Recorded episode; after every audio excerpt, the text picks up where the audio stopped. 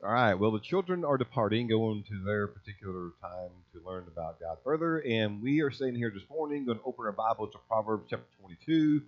As you're turning to Proverbs today, the question to start with our discussion, our message is this What is in the name? What's in the name? That's a famous quote from Shakespeare's play Romeo and Juliet. Now, I'm not really a Shakespeare person. I mean, I don't know anything about any particular play.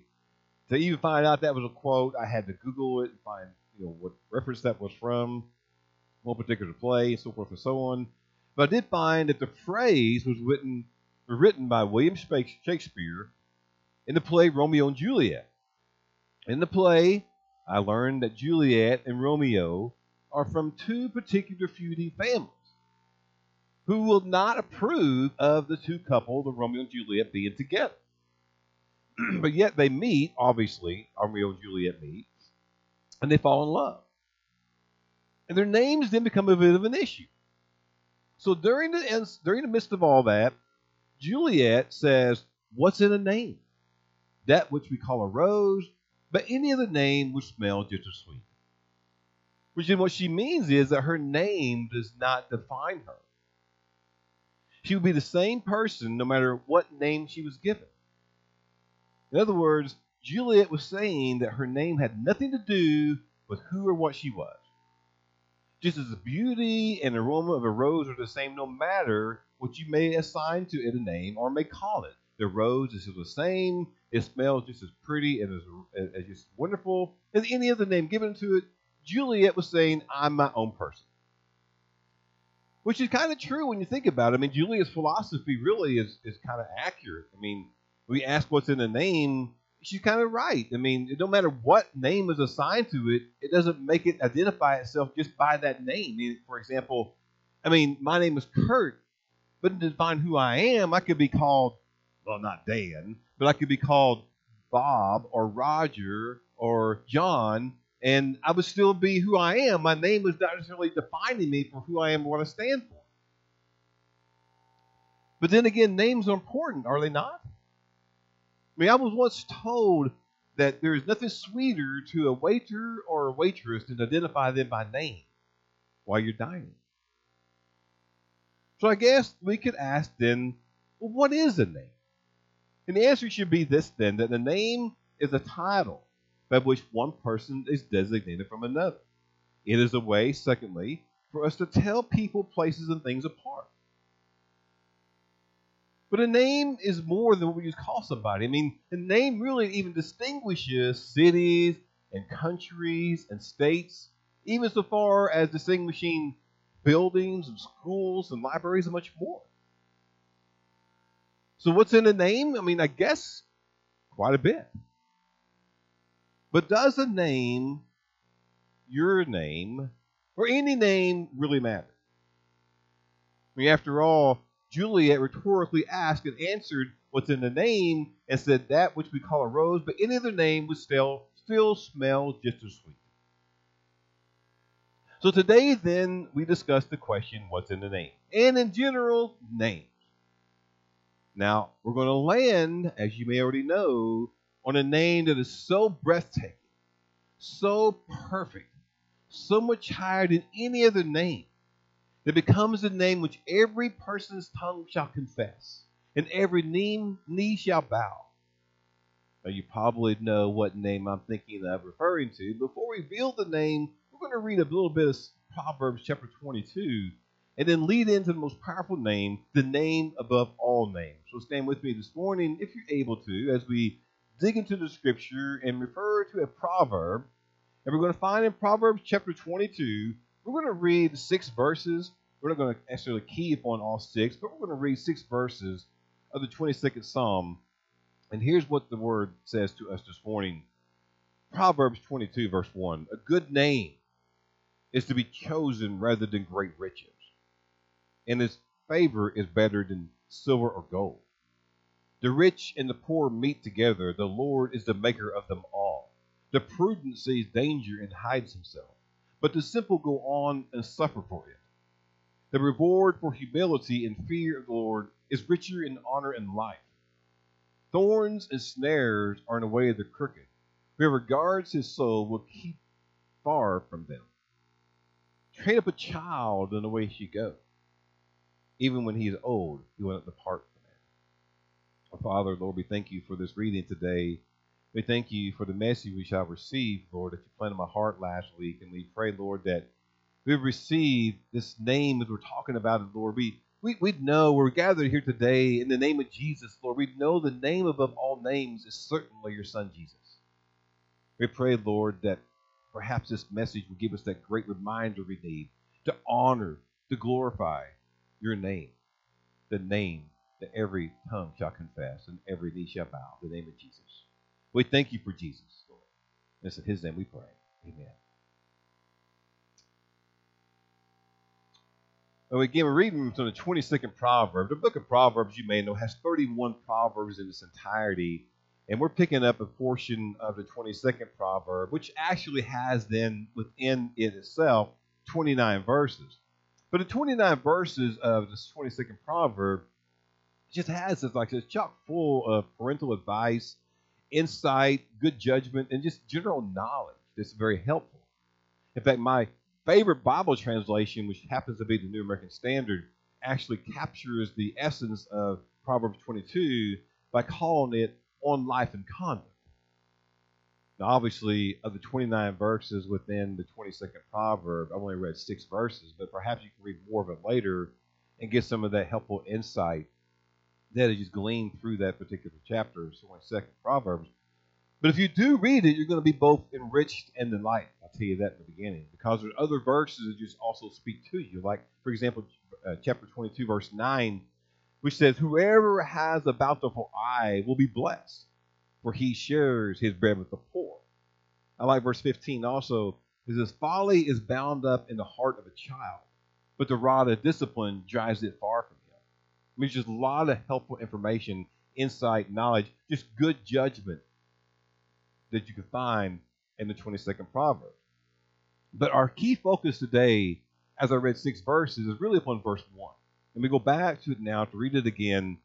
And we see it says a good name, as we talk about names here today and what's in the name, this is a good name is to be chosen rather than great riches. And favor is better than silver or gold. So you look upon the verse, and, and the verse is basically really just kind of self explanatory. He says, having a good name or integrity and character and reputation is far more important than wealth and riches. As one commentary I was reading last week said it, having a good name, that is, an honorable reputation because of good character, is to be valued far above having much wealth. Riches are useless if in gaining them one ruins his character. So I love what we can gain just by looking at one verse when we talk about what's in a name. But also ask myself the question Does chapter 22 of Proverbs, verse 1, which we're focusing upon, does it answer the question about what's in a name? And I answer to some extent, perhaps it does, as a proverb does very well to establish the fact that your name, your name, our name, should equate to a solid reputation and good character. It does establish the fact that we should have a name to equate to a solid reputation and a person of integrity and good character. But when you think about it, not all names equate to good character or a reputable, honest person and reputation. And you can take some Bible names, for example, as just proof. I mean, Jacob when you hear the name Jacob, if you know who Jacob is, you maybe think of the fact that he was a deceiver, he's a bit of a manipulator, he was a trickster. In the Old Testament, there's a person named Nabal, whose name actually means fool or senseless one. In the book of Ruth, in chapter 1, verse 3, you find her sons are Mahlon and Chilion, which means to fall sick or one fallen. Isaac's name is associated with laughter. And we can find many, many more names that sometimes give indication of the person or character not always good and reputable. But even further, we can find names written in Scripture that are just because of their actions, just shout out evil like Jezebel or Haman or King Herod or Judas. You don't find as I drive the bus to school and, and, and with kids all day long, I don't find these names being used in, for children being born today. You find names like Elijah or Charlotte. I mean, names that are better identified with maybe what the parent thinks about their child forthcoming. So again, we ask the question in this morning, what's in a name? We find that some names mean something, not always a good thing, and some names we just don't use anymore, like Judas or Jezebel. So what's in a name? You know, many of you know my grandchildren. You know Mike, of course, he's here every time. But there's also Anna and Jasper.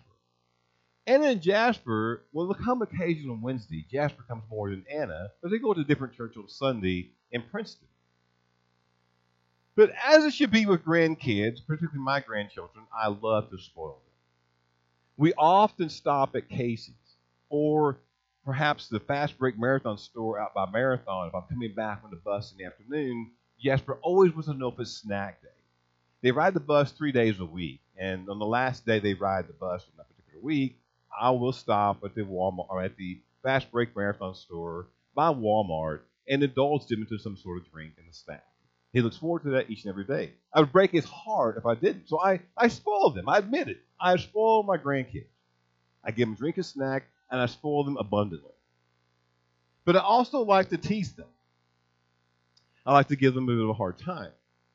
Now, Micah is kind of bigger than Jenna, Anna, and Jasper. I mean, Micah, I mean, what are you, six four now? Six what? Six three. So, like I said earlier, because Mike is a little bigger, I don't maybe pick on him as much, but I do remind him there's a time I can take him down at will. And, and sometimes I still tell him I can. But I'm kind of kidding myself, I think, when I tell him that. But it still sounds good to say it. Mike, I'm going to take you down whenever I want to.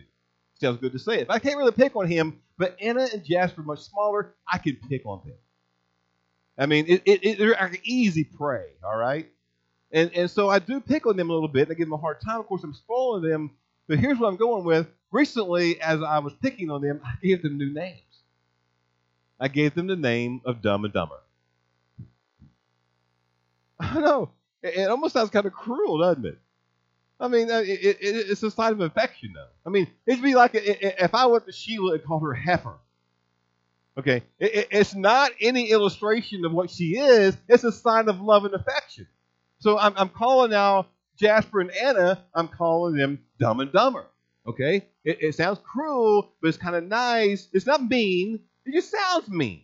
Okay, but here's the thing: in teasing them of becoming Dumb and Dumber, they've kind of adopted it. So Jasper will be in the house, like he'll come in this afternoon at the house, and I'll say, Here comes dumb. He'll say, I'm not dumb.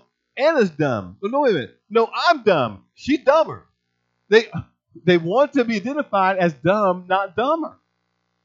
Jeff, Jasper would get on the bus. It would be me and him and Anna on the way back to Princeton because I go out in the country. I'll come back and he says, Papa, I'm dumb. Anna's dumber. And Anna will say, No, I'm dumb. You're dumber.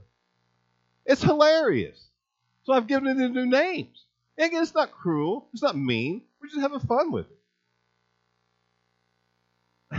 I've got the name Pawpaw. That's all I need. But I've never seen two children so quick, or anybody for that matter, to want to call themselves dumb. It's hilarious. So I've given them these new names Dumb and Dumber. All right? So I asked myself, then, well, what's a new name? Now, what's really in a new name for that matter? I mean, we're talking about names. What's in a new name? I mean, many people have a nickname. But That's not really a new name. I used to hunt with a guy named Blue. In fact, I can't even remember his real name. But we called him Blue. We called him Blue because in Texas we have a lot of Bluebell ice cream, and he loved Bluebell ice cream so much so that he ate it so often his nickname became Blue. My dad's nickname was Peach. His real name was Wayne Eugene Beetle. But nobody knew him by Wayne. Everybody knew him as Peach. Now, I wasn't around when he got the nickname Peach, which everybody knew him by. But the story is, as so I'm told, that when he was a younger boy, he was exchanging shotgun ammunition for peaches at the market. So he would take his dad's ammunition, go to the market, buy some peaches with the ammunition, and so they started calling him Peach. I was reading truth to this story. Mom's not here today to verify it or not, but that's what I'm told. His name was Pe- people knew him by Peach. So we have these nicknames given. The Rock is really Dwayne Johnson. Muhammad Ali is really Cassius Clay. Kareem Abdul Jabbar is really Ferdinand Louis Alcindor. Madonna is just known as Madonna. Cher is known as Cher. Beyonce is Beyonce. But entertainers and singers, movie stars, they're, they're not exempt from getting these new names. John Cougar was actually John Mellencamp. So me of who's John Cougar? Roman Reigns, who is an entertaining wrestler, is actually Joseph Anoa'i. Elton John, real name is Reginald Kenneth Dwight. Bruno Mars is actually Peter Gene Hernandez. So we have all these names given to people. So we ask again, what's in the name? I mean, and we have all these new names sometimes given to people. So we ask ourselves, well, well, we're going to get a new name or our name changed. We see in Scripture sometimes that happens. Abraham's name came from Abram. His wife Sarai name was changed from Sarai to Sarah. His grandson Jacob name changed to Israel. See, we're asking them what's in the name. We always have people who have changed their names. So now we ask ourselves, well, what about you? What about me? Or, or will our name change? And rather interestingly, there is a reference to have a new name in the letter to the church at Pergamum in Revelation chapter 2. Jesus said in verse 17, He who has an ear, let him hear what the Spirit says to the churches. To him who overcomes, to him I will give some of the hidden manna, and will give him a white stone, and a new name written on the stone, which no one knows but he who receives it. What's an interesting verse?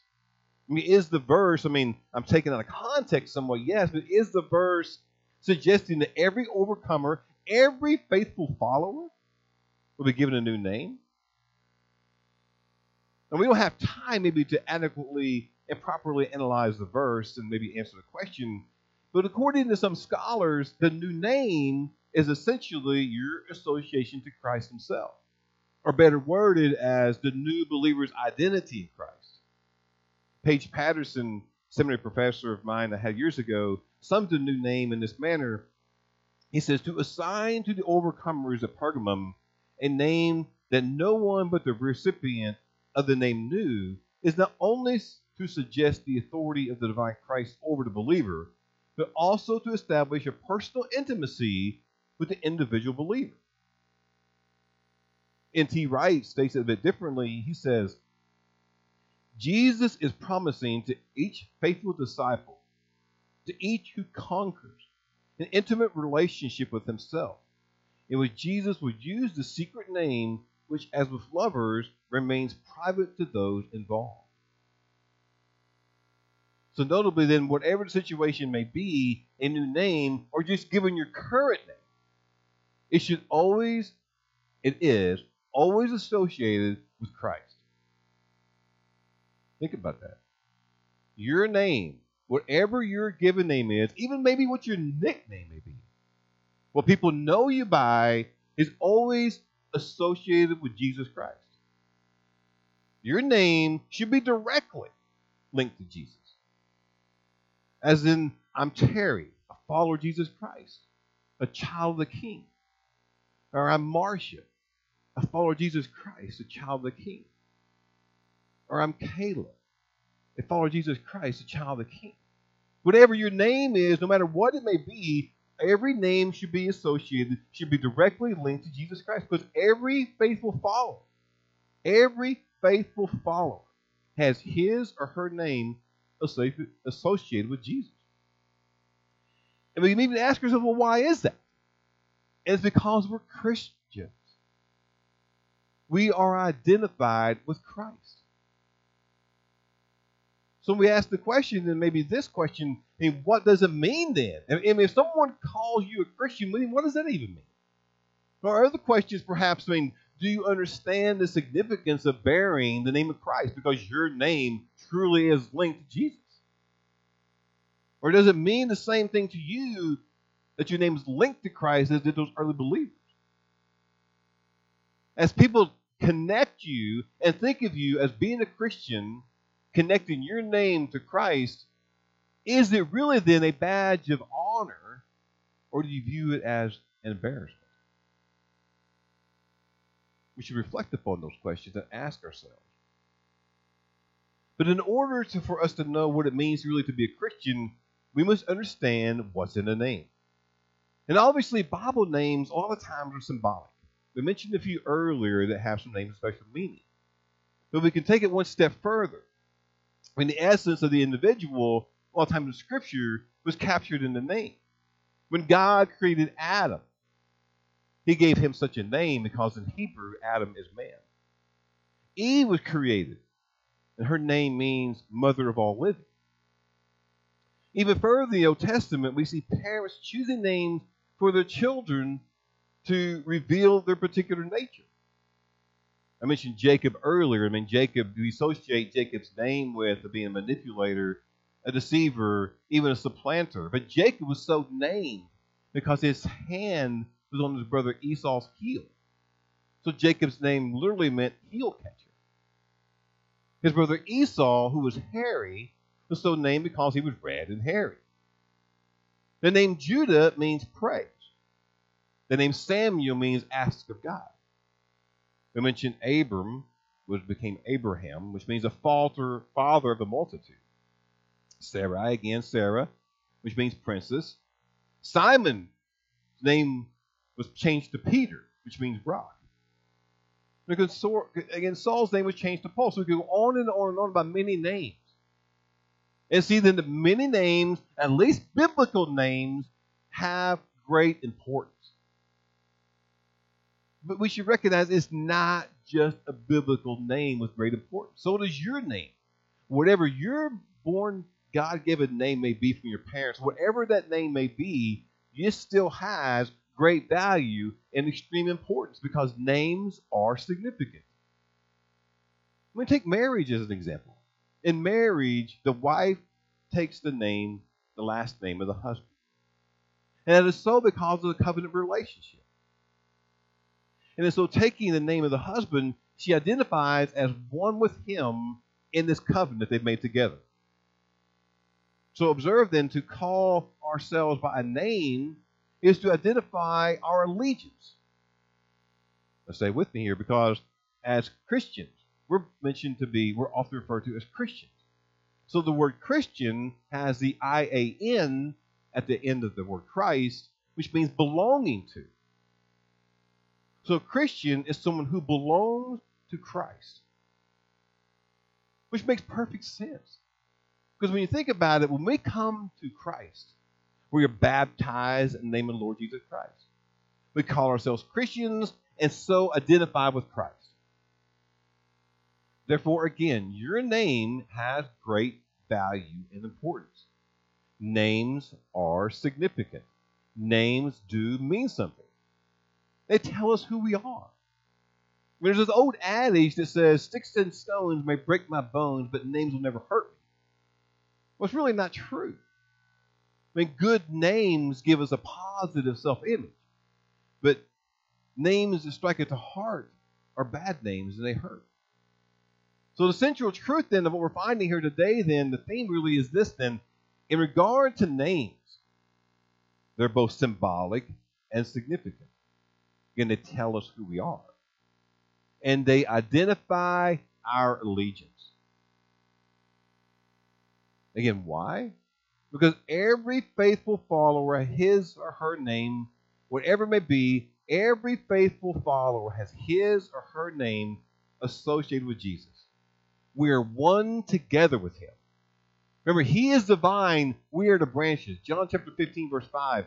I am the vine, you're the branches. Whoever abides in me, and I in him. Even further, we have only one name. Which men are saved. Acts, Acts chapter 12, 4, verse 12. There is salvation in no one else. For there is no other name under heaven given among men by which we must be saved. It is only in Jesus. Paul even declared in Romans 10 13, For everyone who calls on the name of the Lord will be saved. So, yes, when you confess with your mouth that Jesus is Lord, as Paul wrote in chapter 10, verse 9, and believe in your heart that God raised him from the dead, you'll be saved. It's your name. It's you calling upon the name of the Lord. You will be saved. Your name, then, about that particular point in your life, becomes directly linked to Christ. And your name, you, your name, at that moment, is written in the book of life. The book in which every name ever recorded for their entry into the, heaven, into the heaven of the Father. That your name. Is your name written in the book of life? Does Jesus know your name? Do you know the name Jesus? I mean, remarkably, we, we, we just think, yes, we do. But remarkably, there's some people in the world today who do not know the name Jesus. Now, some are just mere stubborn. I mean, honestly, they've heard the name, they know of the name, but they're choosing not to recognize the name and that great sacrifice given for all of mankind. They're just being completely stubborn. They say they don't know the name Jesus. Really, they've heard it, they know it. Maybe their name should be changed to Nabal, which meant fool. But there are people, amazingly, who truly have not heard or know the name Jesus. I was talking in our Sunday school class earlier to the students about a trip I made back in 2014 about going to Thailand for a missionary journey. Now, the intent with going in seminary with some professors and other students to Chiang Mai, to Thailand was to go to Chiang Mai University and to witness the students, mostly people who were Buddhist and Thai students, some Chinese, but mostly Thai, is to witness to them and to share with them the gospel of Jesus Christ. Now, I didn't speak Thai. We had translators with us, and I told the students earlier we had special Bibles given to them, which one side had English, the other side had the Thai language. So I could point to John 3.16, find that for them, hand them the Bible, and I could speak in English, and they could write right along with me and see in their language what was written in John 3.16. And we did this for over like 21 days on a missionary trip to Chiang Mai University in Thailand. But what I want to share with you is the fact that as I and the team I was with, with upon many days that we've been on Chiang Mai University on campus, amazingly, we'd walk up to a student who had never heard of Jesus. And you think, how is that possible? And, and the day in which we're living with technology being what it is, how's a person never heard the name Jesus? And I don't know how they had never heard the name, but you could just tell with the dumbfounded look upon their face. They have never heard the name. So yeah, there's amazingly some people who have not heard the name, the name above all names, they had not heard the name Jesus. So our mission then was just to plant the name Jesus. And we have missionaries out throughout the world, Heather and Rachel and other missionaries who do the exact same kind of thing, planting the name, that great name of Jesus, to everybody who would be willing to hear it. They're trying to plant that name, Jesus, in the hearts of people.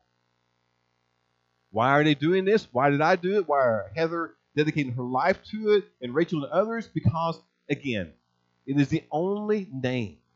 It's so powerful. It is the only name the name of Jesus in which mankind can be saved. It is the only name.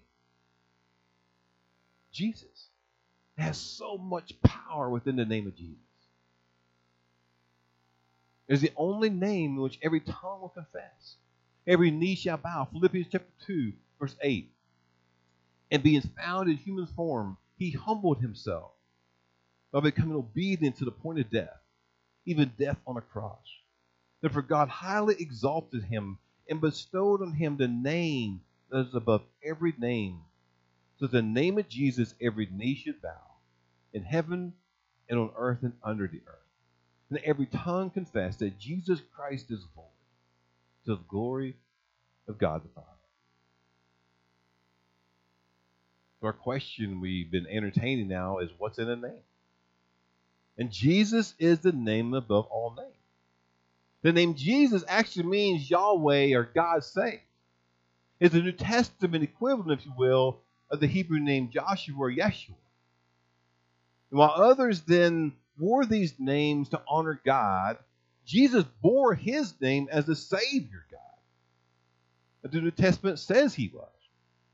It's important to see then this Jesus is, I mean, that is the name. It's the name above every name on the face of the earth. And, it, and the scripture reveals that we should honor the name Jesus. He says three reasons that scripture reveals to us of why we should honor the name Jesus.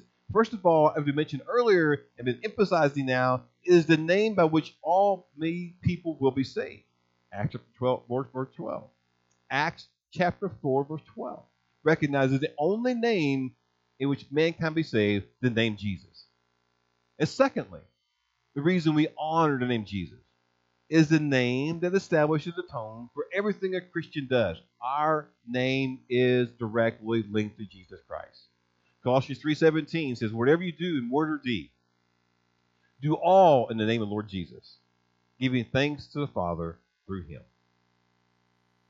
And thirdly, again, as we just emphasized once more, it is the name in which one day in the future every knee shall bow, as written in Philippians chapter 2, verses 10 to 11. There are people, especially when they are young. Have you ever noticed this? There are people when they're young that may not like their name. The name is on their birth certificate. They just may desire to change. They don't like what was given to them by their parents. It's a petition to change it.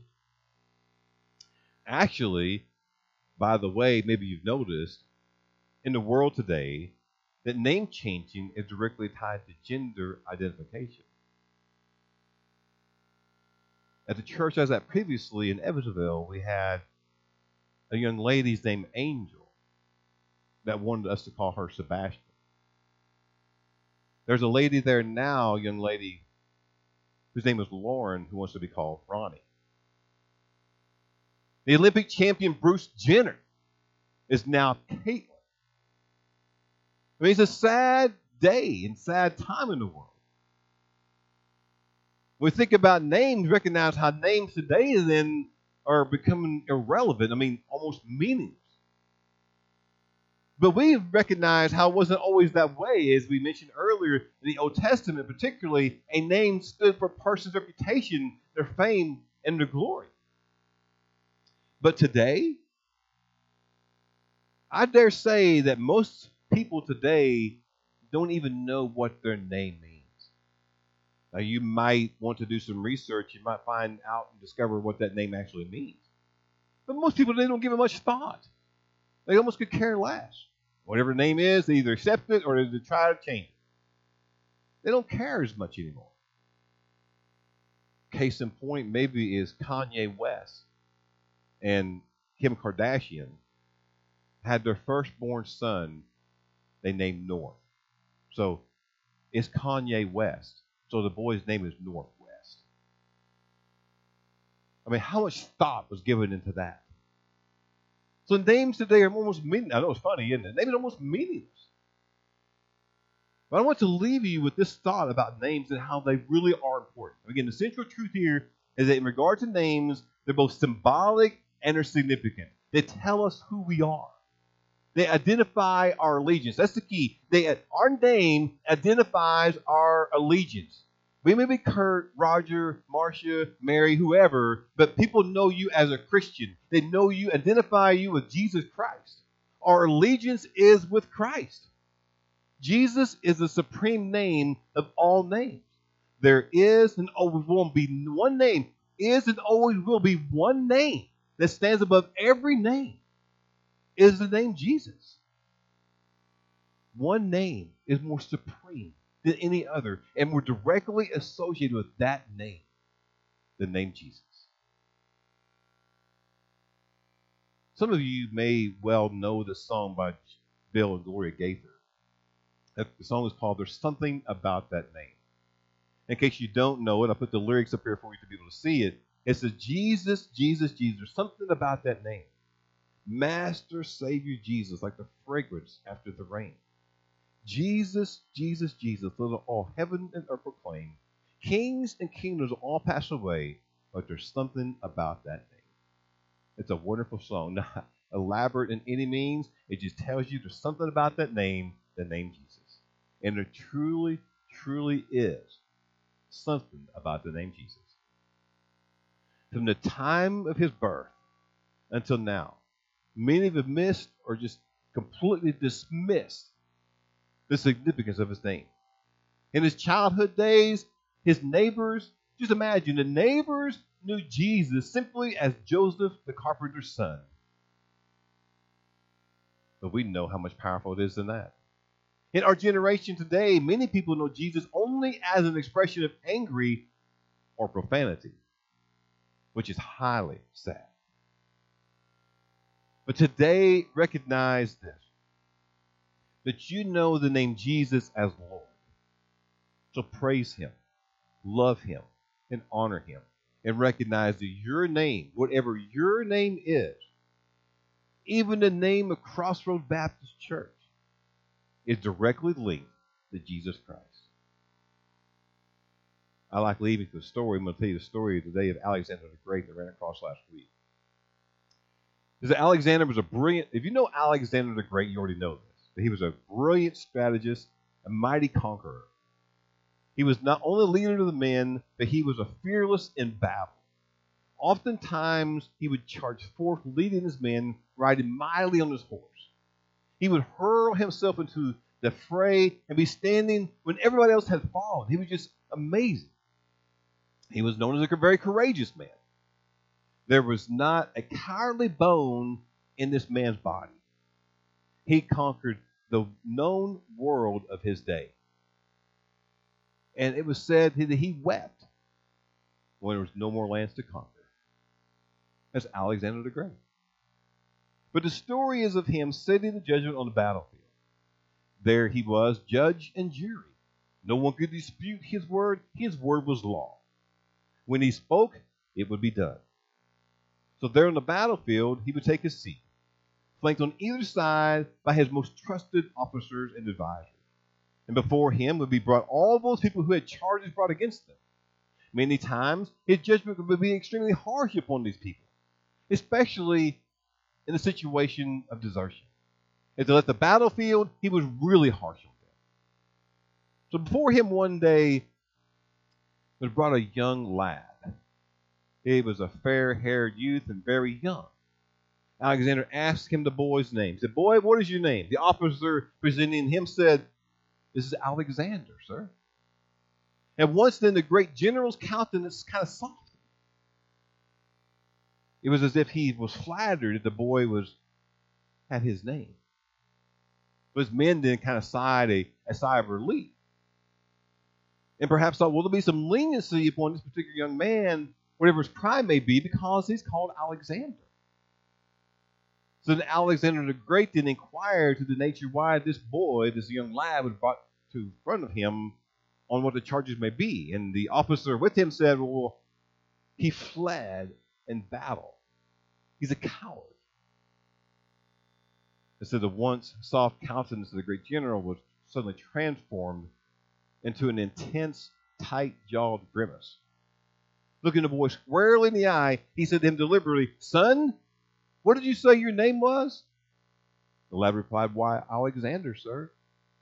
Speaking again to the boy, this time in a louder tone, he said, Young man, what is your name? The young man kind of answered and stuttered this time, It's Alexander.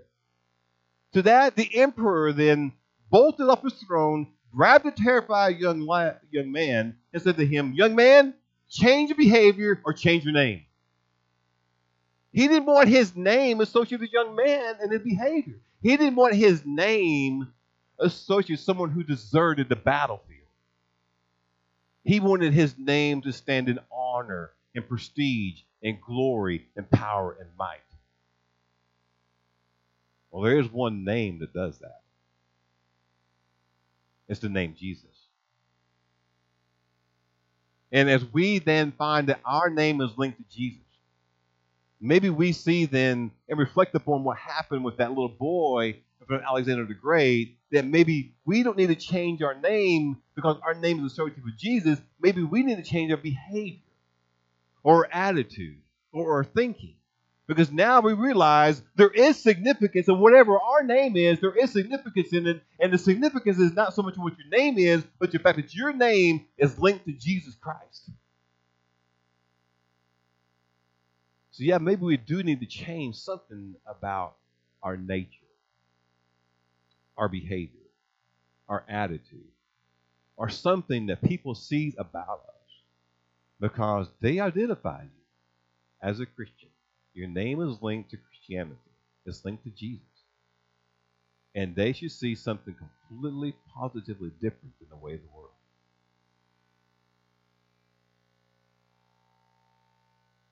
There is one name that stands above every name. It is not Alexander. It is not Kurt. It is not Dan. It is only Jesus. Only the name Jesus is the name which every tongue shall confess and every knee shall bow. It's the name which we're linked to, we're connected to. Praise Him, glorify Him, and love Him. Father. We thank you for this message today as we learn.